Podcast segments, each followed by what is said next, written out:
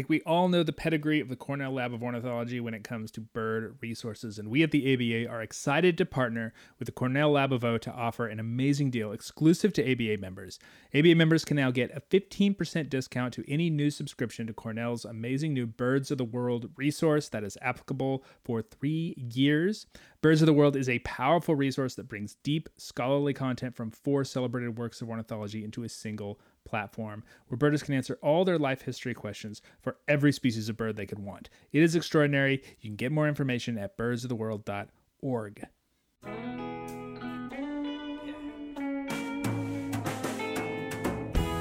Hello and welcome to the American Birding Podcast from the American Birding Association. I am your host, Nate Swick. Happy New Year!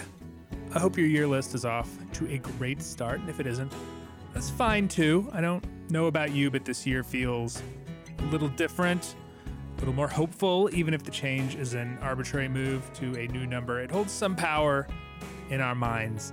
And a new year list or yard list or whatever, alongside that slow lengthening of daylight and the hope that this pandemic that we've all been enduring might come to an end this year, fingers crossed, at some point. We deserve it, that's for sure. I took the opportunity early in this new year to put an end to my Finch superflight anxiety. Uh, maybe birders to the north of me don't feel this, but I was getting a little nervous that I was going to miss this historic superflight in which evening grosbeaks are showing up, evidently in Florida in Louisiana now, and people are saying, "Whoa, we may never see this again." And it just, I don't know, it just made me nervous, you know, because I'd been out, I'd been listening for grosbeaks and crossbills, and I hadn't had one yet. So there's this guy about an hour away in Chapel Hill who has reliably had this flock of several dozen evening grosbeaks at his feeders, and he is graciously letting people come over stand in his backyard and watch his feeders in the morning. So I went and I did that. Let me tell you, friends, it was pretty spectacular. He counted 38 evening grosbeaks at one time, and I imagine that that was a pretty conservative estimate because they kept coming and going. It was the first time I had seen evening grosbeaks in about 25 years, so that was certainly something. A great experience. Thank you, Bert Fisher, who I don't think listens to this, for opening up his house like he did. A side note, I chatted with him for a little while at a safe distance, obviously, about his feeding setup, which also included some pretty impressive window window treatments to prevent bird strikes. And he told me that way back in 1998, he also had a big flock of grosbeaks at his feeders for a couple months, and that during that time, he went through 2,700 pounds of black oil sunflower seeds, more than a ton of black oil sunflower seeds during their stay. It was like 50 pounds a day. It's unbelievable. Thankfully, this flock, even as large as it is, kind of bugs out about noon every day so it doesn't eat them out of house and home. Plus, they prefer the striped sunflower seeds, so a little easier on the wallet. Uh, my superflank, so my superflight anxiety has lessened. If I don't find a crossbill this year, I'm okay with that. A little easier to find in North Carolina, but obviously that would be icing on the cake if it were to happen. And I apologize if in telling this story I have contributed to your own superflight anxiety. Just, you know, find yourself a friendly guy with a giant flock of grosbeaks in his yard. It's easy, right? On the show today, let's talk bird of the year. It is the pileated woodpecker, that red crested captain of the hardwood forest, the loud, proud destroyer of logs, devourer of carpenter ants, a real superhero of a bird, and one that has been a spark bird for many. We announced it on New Year's Eve this year. That was new. Uh, what else do we have to do? Plus, there's the dynamic cover art by Juan Travieso, who will try to get on the podcast here soon. Uh, I'll talk about pileated woodpeckers at the end of the show, but first, John Kricher is one of the most influential ecologists of the last few decades, largely because of his many books about tropical ecology. But he's a birder at heart, as we all are. And his new book is about bird behavior. It's part of the Peterson Reference Guide series. It is a comprehensive look at why birds do what they do. And John joins me to talk about it after this week's Rare Birds.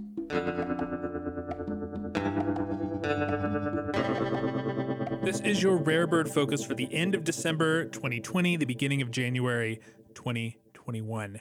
With all the finches in Canada's boreal forest now in the south, it obviously opens up room for other finches to take their place and into this finch vacuum, not not really a vacuum, uh, comes a photographed hawfinch from the Haines River, Yukon territory, not only a territorial first, but a first for Canada, and the first record of this Eurasian equivalent of our evening grosbeaks away from Alaska, where it is a rare but semi regular vagrant in the rarity traps in the West. It shows us that this superflight, not just limited to North American finches. Another cool first record story, this time from South Carolina, where a little stint discovered on a CBC in Charleston County was wearing a band that was traced to a bird observatory in Sweden. Ottenby on the island of Öland, to be precise. This was only the second band from this observatory ever to be recovered in North America and the first shorebird. And there's even a photo of the bird, the actual bird, in the hand in Sweden that you can pair with the photos taken in South Carolina. Pretty cool. Some other first to note Nevada had its first record of Hutton's vireo near Reno, evidently representing the interior subspecies of that bird. A western meadowlark in James City, Virginia, is that state's eighth potential first record for 2020, a remarkable showing. A Western type flycatcher in Blount County, Tennessee, is a first, as either Pacific Slope or Cordilleran would be a state first. Uh, many states just have the species on their list as Western type, given how difficult they can be. And in the ABA's home state of Delaware, a Townsend's solitaire in Lewes is a state first, leaving only West Virginia, Georgia, Kentucky, and Alabama as states in the lower 48 without a record for those that like extremely obscure bird trivia, and maybe as a motivation for birders in those states to go find a Townsend solitaire. No better time than now, evidently. Those are the highlights of the last couple weeks of rarities in the ABA area. As always, for a more complete look at the rare bird scene in the US and Canada, check out the ABA's Rare Bird Alert every Friday morning.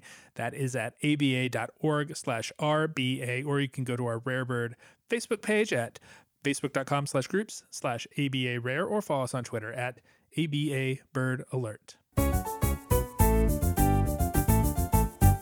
Uh, my guest today is well known by any who have an interest in tropical ecology. John Kricher is a professor emeritus of biology at Wheaton College in Massachusetts. He is the author of many books, notably Tropical Ecology and the Neotropical Companion, re released as the New Neotropical Companion in 2017. But his most recent is about birds and their behavior, appropriately titled The Peterson Reference Guide to Bird Behavior. Uh, podcast regulars might remember that this was one of my favorite books of 2020. He is with me to talk about it. Uh, welcome, John. It is a real pleasure to have you here. Thank you, Nate. It's a great pleasure to be here. Many of your previous books have sort of focused on general ecology, sort of taking a very broad look at landscapes and, and how they work. What interests you about birds specifically that you felt the need to kind of focus on them in this book? Well, it's kind of a closing circle effect, and I'll explain what that means. When I was a, a mere child of maybe eight years old, I got hooked on birds, and uh, it was birds, birds, birds from that point on. My, I was fortunate enough to have a cousin who was equally interested, and, and both of our sets of parents uh, saw to it that we got around seeing birds, et cetera, et cetera. And so I was fortunate enough, thanks to the Wyncote Bird Club, now the Wyncote Audubon Society that when I was 18 years old, uh, they sent me to the Hog Island uh, Audubon Society camp. Right. And Hog yeah. Island is a place I dearly love and still continue to go there. Uh, and I learned ecology there in two weeks. At least I learned what it was, and I got ferociously interested in it. And so in uh, as an undergraduate and in graduate school, I took every course I could get in ecology, and I graduated with a PhD basically in ecology. And I did that from that point onward, which accounts for why I did three gu- guides in the Peterson series on forest mm-hmm. ecology, mm-hmm. eastern forests and Rocky Mountains and California and the West Coast, and then got into the tropics. And my view of the tropics was I wanted to go there to see the macaws and to see the mm-hmm. tanagers yeah. and the antbirds. Yeah. But once I got there, uh, I just couldn't understand why there wasn't a nice book that would really explain the natural history and ecology of a tropical rainforest and some of the associated ecosystems. Mm-hmm. And I ended up writing one, and the whole time I was writing the first edition of Neotropical Companion, I kept saying somebody's going to beat me to this, and and I didn't care because there wasn't enough books there. There weren't any books there anyway, so whatever. Uh, so I became a writer about ecology, but the one thing that was haunting me is I wanted to do one book before I retire uh, from writing about just birds, mm-hmm. just birds because birds have fascinated me and have been the reason for my view of life, really, uh, for all my life. And I wanted to just sort of acknowledge that. And uh, bird behavior has always been my particular interest. So when I hooked up with uh, Lisa White at uh, Mifflin Harcourt, um, well, uh, the project uh, got started, mm-hmm. and four years later, we got a book. Yeah. Do you, do you think birds are a particularly good taxa for exploring kind of general ecology because there are so many of them, but not like an overwhelming number of them. But they kind of find themselves into all these different niches. And it feels like every aspect of ecology can be explained, at least in some sense, by a bird. Well, that's put very well, and I'm in complete agreement with you on that. Uh, there, you can teach a wonderful course in global ecology by focusing on birds mm-hmm. uh, because they inhabit all the ecosystems. And uh, whether you're talking about rainforest, deserts, Arctic, uh, Antarctic, uh, or open ocean, uh, birds provide a cornucopia of, of examples and fascinating examples. One of the things I learned when I taught ornithology uh, to college students for 48 years uh, was that uh, they love it. They love the field trips. They love to see the birds. And uh, when I used an ornithology text, uh, I also use a field guide, and I would tell them at the end of the semester, I understand that you can trade in your text and, and sell it. And, but I said, I kind of hope you'll want to keep the hmm. field guide because you can have it with you wherever you go. And uh, I've had overwhelming numbers of students write me back and say, How are you doing, Professor Kricher? By the way, I still have the field guide and still use it. So, yes, I think you're right.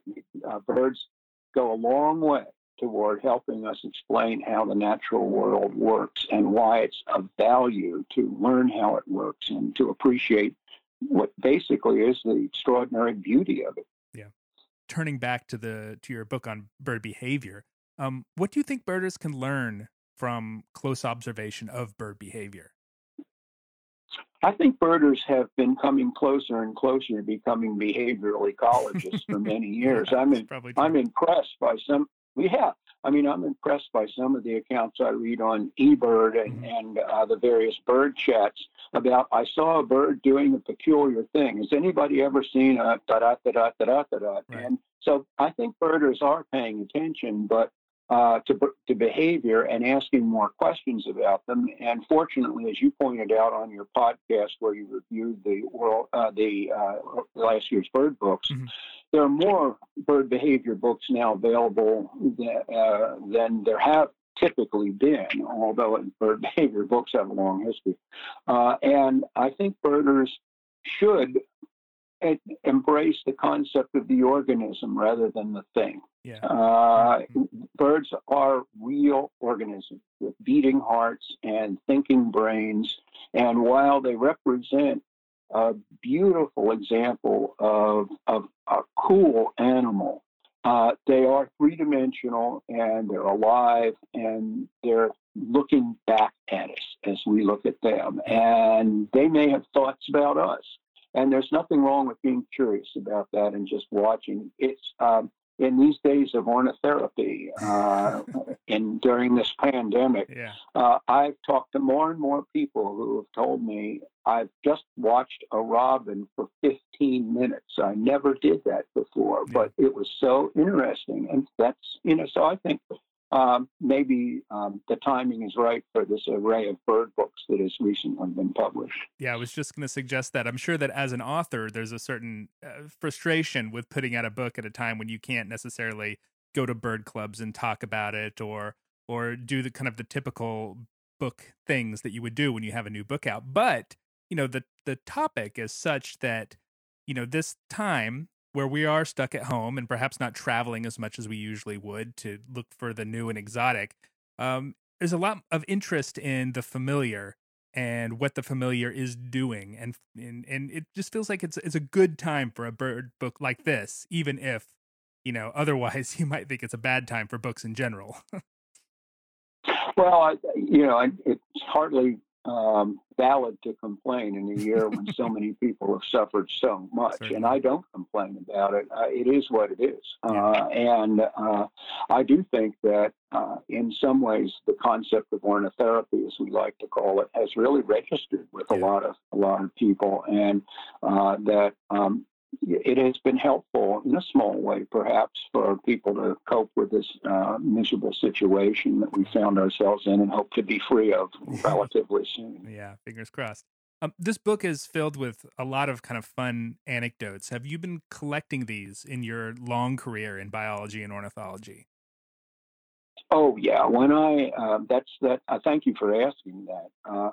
When I took students out and taught ornithology, and when I've taken groups out and led field trips and uh, uh, and done global trips, uh, I'm constantly trying to interest them in more about the bird than just its name. Mm-hmm. And so you're right. I mean, I use them as they are organisms that are interesting for various reasons. And uh, I have a writing style that isn't meant to sound overly technical or mm-hmm. overly academic. I, when I wrote this book book, my in a subtle way, back of my mind, I was thinking I'm with a group of people or several people, and I'm trying to explain this to them uh, in a way that they can understand that doesn't take 47 pages to, to write. And uh, and I, as it was, as it was, Nathan, the text was too long. I had to shorten it a little bit, but uh, yeah, that, that that's just the way these things go. Yeah, it's always a good practice. I don't know. I've written a couple books, and yeah, it is it is uh, an interesting thing to have to like tighten things up a little bit. I do think it makes your writing mm-hmm. a lot better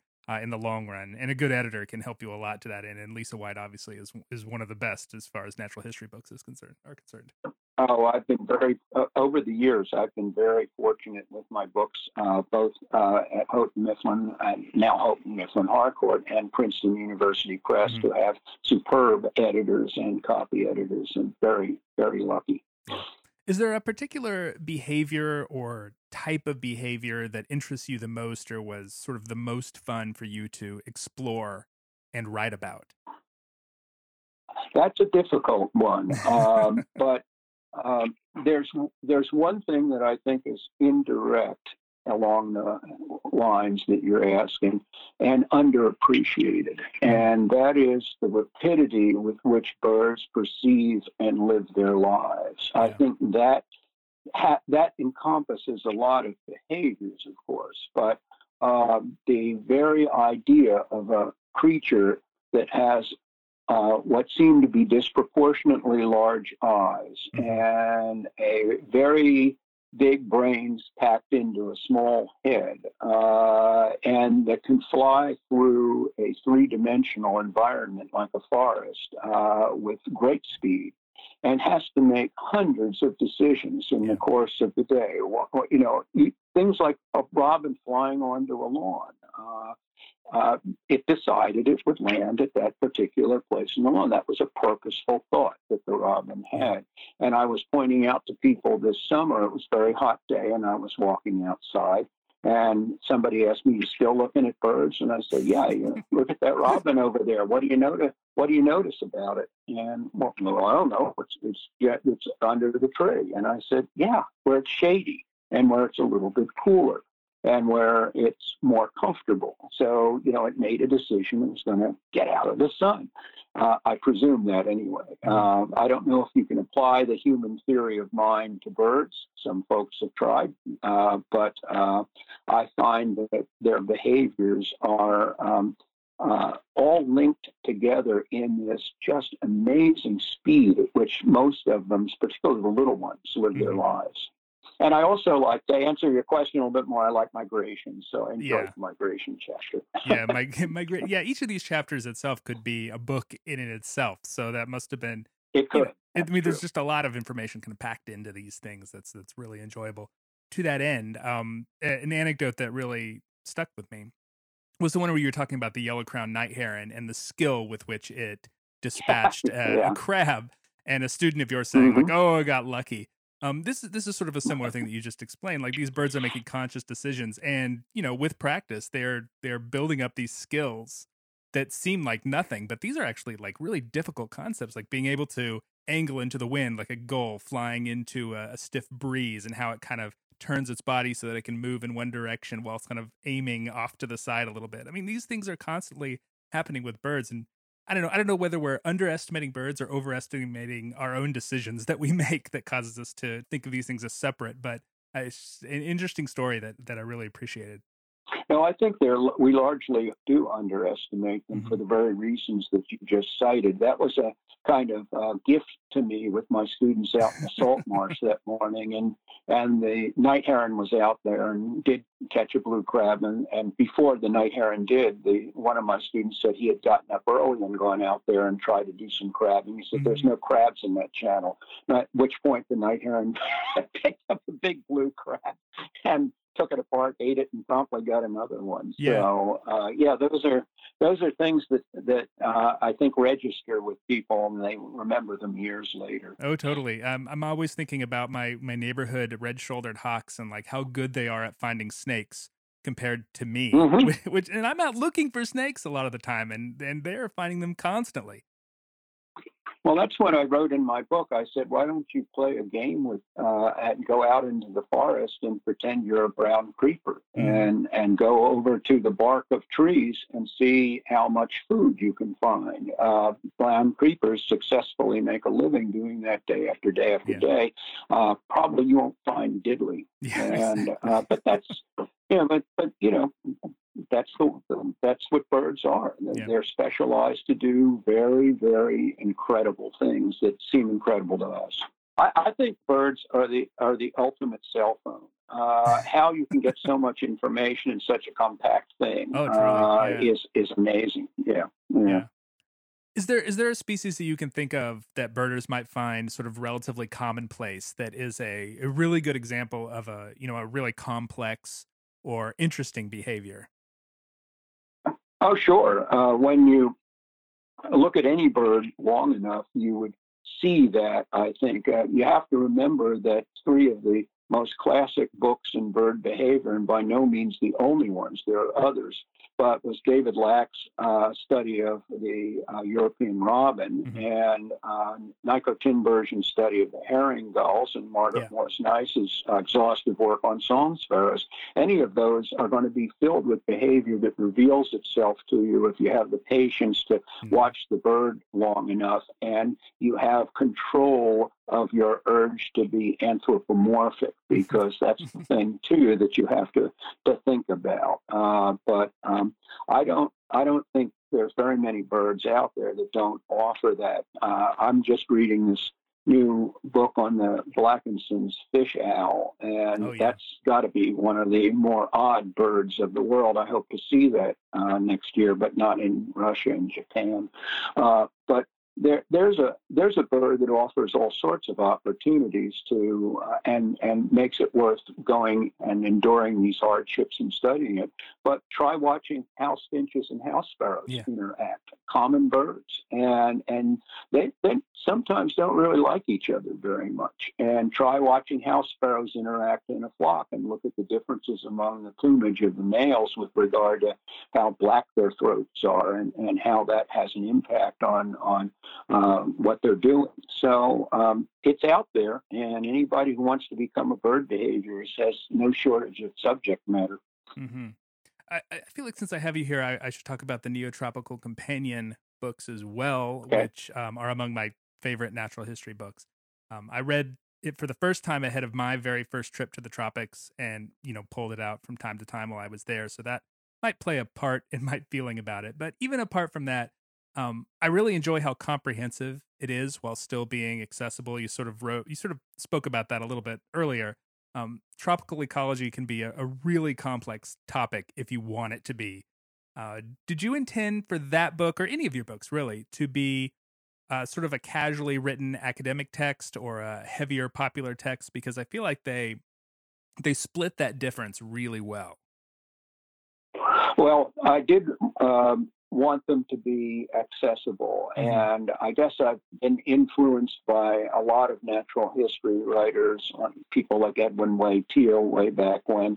And um, it's it's not just about writing factual material; it's about communication. Yeah. Communication is more than just writing a list of facts. And so I wanted to uh, take the approach of, of being a teacher in the field. I, I did uh, organize uh, a tropical ecology field course in Belize with mm-hmm. my Wheaton College students back in uh, 1978, 79.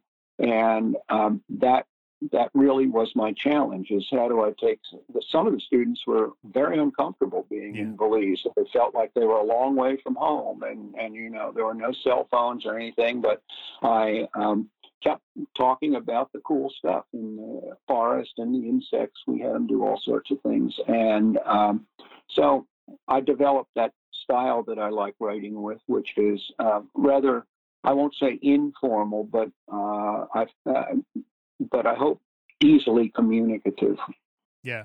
There must be something about being an educator for so long, especially an undergraduate educator, that I don't know, like kind of hones your communication style in a way that I mean, if you can reach right. a 19 year old fresh college freshman, um, then you could probably reach just about anybody. Well, that that is the challenge. Uh, uh, the interesting thing is now there is a movement in college education to discourage lecturing in class mm. and to uh, uh, what they call flip the classroom and have the students learn on their own with the professor as kind of a um, a guide in the process. But um, you lose something with that. Mm. they're not all college professors for good lecturers. Yeah. But if you are a good lecturer, uh, it stays with your students, and it's not just your style that stays with them; it's the material that you convey to them. So, uh, yeah, I mean that's uh, basically that's how I try to write my books. Is the same way I try to teach my courses, which is the first thing you have to do is keep them interested. And if you can't get your students interested in something you've spent your life doing, then probably probably you ought to do something else. yeah, maybe you should re reevaluate a little bit. uh, maybe so. Right. Um. So when you you Neotropical Companion came out in kind of two versions the original Neotropical Companion um, in the late 80s and then the new Neotropical mm -hmm. Companion about 20 years later um, well it's actually it's it's three versions Oh, all uh, right. It was the, it was the original Little Green Book in 1988, boy, yeah, and then about ten years later was a big revision. Yeah, and then uh, it finally came to be the book that I've always wanted it to be yeah. with the new Neotropical Companion uh, a couple of years ago. And I, I guess after you published that first one, you were always writing or revising it in your head. You must have been for the. I mean, that's the way books are sometimes. But um, were you limited by what was the publisher was of actual able to do, or um... oh, it was a it, it's a it's a silly little story, but yeah. I was um, I was uh, asked by uh, a press that um, if I would write a real informal little mm-hmm. book on the neotropics. And so that was the first neotropical companion. But I didn't like it because it didn't have enough information in it, but I liked how it sounded uh, mm-hmm. for the information that it did have. And so that press was uh, absorbed by a large company and they dumped my book but they they gave me the contract and so i actually um, went to a scientific meeting, an ecological society meeting, and went from vendor to vendor and editor to editor. And that's how I uh, formed my alliance with Princeton mm-hmm. University mm-hmm. Press. And then I wanted to add to it. So yeah. one thing led to another. And that first little green book, uh, I was happy with when it was published but I soon realized it was so lacking in information about uh, Amazonia and hmm. various other uh, things that I was desperate to revise it. And that I had no trouble with getting Princeton interested in doing mm-hmm. that because the first edition, Little Green Book, did pretty well, yeah. and so they did want a bigger book. and And I'm very pleased with New Neotropical Companion. It yeah. is the book I wanted to write. Looks good, reads well. There's a lot of new information that's come out in tropical ecology too since then. I imagine that you were that must have been very exciting to be able to incorporate into that new book. The essence of science is yeah. that it's old before it's published, and uh, and and that's as it should be. Yeah. Uh, I am. Um, if I wanted to name my heroes this year, those heroes would all be in the laboratory, and they were the ones that brought us the vaccine. Mm-hmm. That's science. And science is always changing, and it should. And there is a great deal more we can learn about uh, the workings of neotropical ecosystems. So yeah. uh, it's it's. Uh, I know the book will age, but it should. Oh, we look forward to the new new neotropical companion, I guess. I think that's going to be somebody else's uh, gig. yeah. There's plenty of other, plenty of great people out there. John Kricher is the author of uh, many, many things, but most recently, the Peterson Reference Guide to Bird Behavior. It is a great book, as they all are, uh, truly. Uh, thank you so much for your time, John. Thank you, Nate. It's been a great pleasure. Just how does one pronounce pileated woodpecker, or maybe pileated woodpecker, or maybe, you know, if we go by the Latin pronunciation of I as E, pileated woodpecker, just to throw a wrench in the works. We'll have to work on that. I, I think it's one of those things where either any are fine in any case. We had never chosen a woodpecker before for our bird of the year, so why not go with the biggest one? Well, the biggest extant one. If the ivory billed woodpecker is the Lord God bird, a name supposedly given due to observers' reactions to seeing it. Perhaps the pileated is the good gosh bird or the heck yeah bird.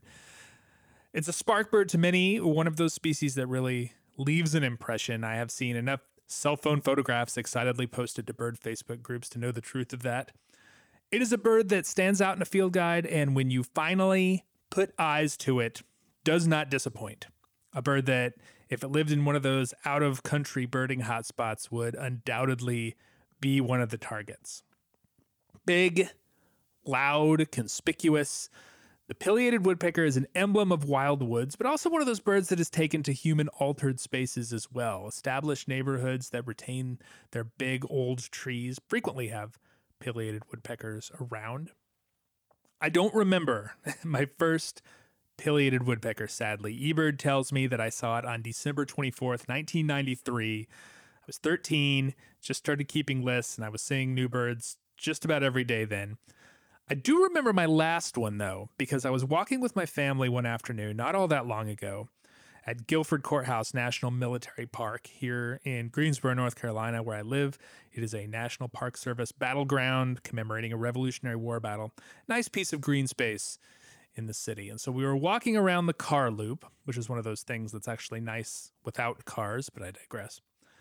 When I heard the characteristic thack, thack, thack of a big woodpecker working a piece of nearly dead wood. And I looked up pretty quickly found the thing, massive as they always are. It always surprises me when I see one how big they are. Hitching up an old oak, peering around the branches with those wild eyes before deciding that we aren't really much of a problem and continuing its work absolutely destroying this big broken off branch. So I pointed it out to my kids and my wife, and while none of them would consider themselves birders, certainly not the way I'm a birder, it's hard not to be amazed at a bird like this. So close, so animated, just annihilating this tree. The thrashing was so complete that a big eight inch hunk of wood flew off the branch that the bird was on and landed in the middle of the road near where we were we were standing. And we walked over and picked it up and you could actually see the beak impressions in it like someone had stabbed it with a screwdriver over and over and over. Really impressive piece of work. eBird tells me that I have seen many hundreds of pileated woodpeckers over the years, mostly in ones or twos, but once as many as five in one day in November a few days ago, which must have been a pretty great day. But pileated woodpecker is one of those birds that, even now, with nearly three decades of birding under my belt, I still get excited to see. Whether they're wailing on a piece of wood or flying over the highway with those spectacular black and white wings or unexpectedly turning up at a feeder, they're pretty exciting. Heck yeah, bird for sure. Do you have a pileated woodpecker story? Record it on the voice recorder app on your phone and send it over to me at podcast.aba.org. We will do what we did last year and share some stories from listeners right here. I am looking forward to hearing what y'all come up with. The American Birding Podcast is brought to you by the American Birding Association. If you like what we do, please consider joining the ABA. You'll get magazines about birds, discounts to our partners, and the knowledge that you are helping to build a better birding community. You can get information about all our memberships, including e-memberships and household memberships at aba.org/join. I have some shout outs to make. Bear with me. It's been a couple weeks. I've got a lot of people to shout out. Special thanks to Rick King of Southfield, Michigan, Greg Power of Georgetown, Massachusetts, Teresa Worrell of Baltimore, Maryland, Steve Rogers of Portland, Oregon, Christina Crumbliss and the Crumbliss household of Brookfield City, Wisconsin, Adam Picos and family of Santa Rosa Beach, Florida, Emily Wynn of Lincoln, Nebraska, Cynthia Bonds, the Bonds family of Claymont, Delaware, Linda Moulton of Johnson City, Tennessee, Thomas Ryder of Rome, Ohio, Andrew McGowan and the McGowan family of Cumberland, Maine, Edward Leonard of the Leonard household of Snoqualmie, Washington, Ruth Richards of Coupeville, Washington, Sharon Bauer of Winterset, Iowa, Suzanne Mortensen and the Mortensen household of Sedro-Woolley, Washington, Tom Kynes and family of Wauconda, Illinois, Ann Huber of Urbana, Illinois, Debbie Flanagan and family of San Diego, California, and Teresa Reinhardt of Goffstown, New Hampshire, all of whom recently joined the ABA and noted the podcast as a reason. Thank you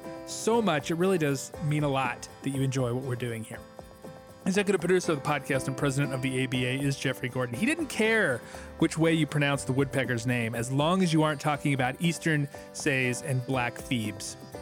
Technical production is by John Lowry, who, in addition to all the winter finches he's seen this year, he is very excited about the masses of red breasted nuthatches.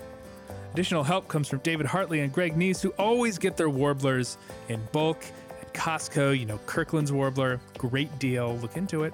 You can find us online at aba.org, on Facebook at facebook.com slash birders, on Instagram at American Birding Association, and on Twitter at ABA. Those cold days, these cold days that we're dealing with now, cast me back to some of my favorite mornings, sea watching, all the mergansers and scoters streaming past, and if we're lucky, some alcids like Dovekie and Guillemot, or a jaeger or two. Happy days. Questions, comments, corrections can come to podcast at aba.org. I'm Nate Swick. Thanks for listening. Stay healthy. See you next week.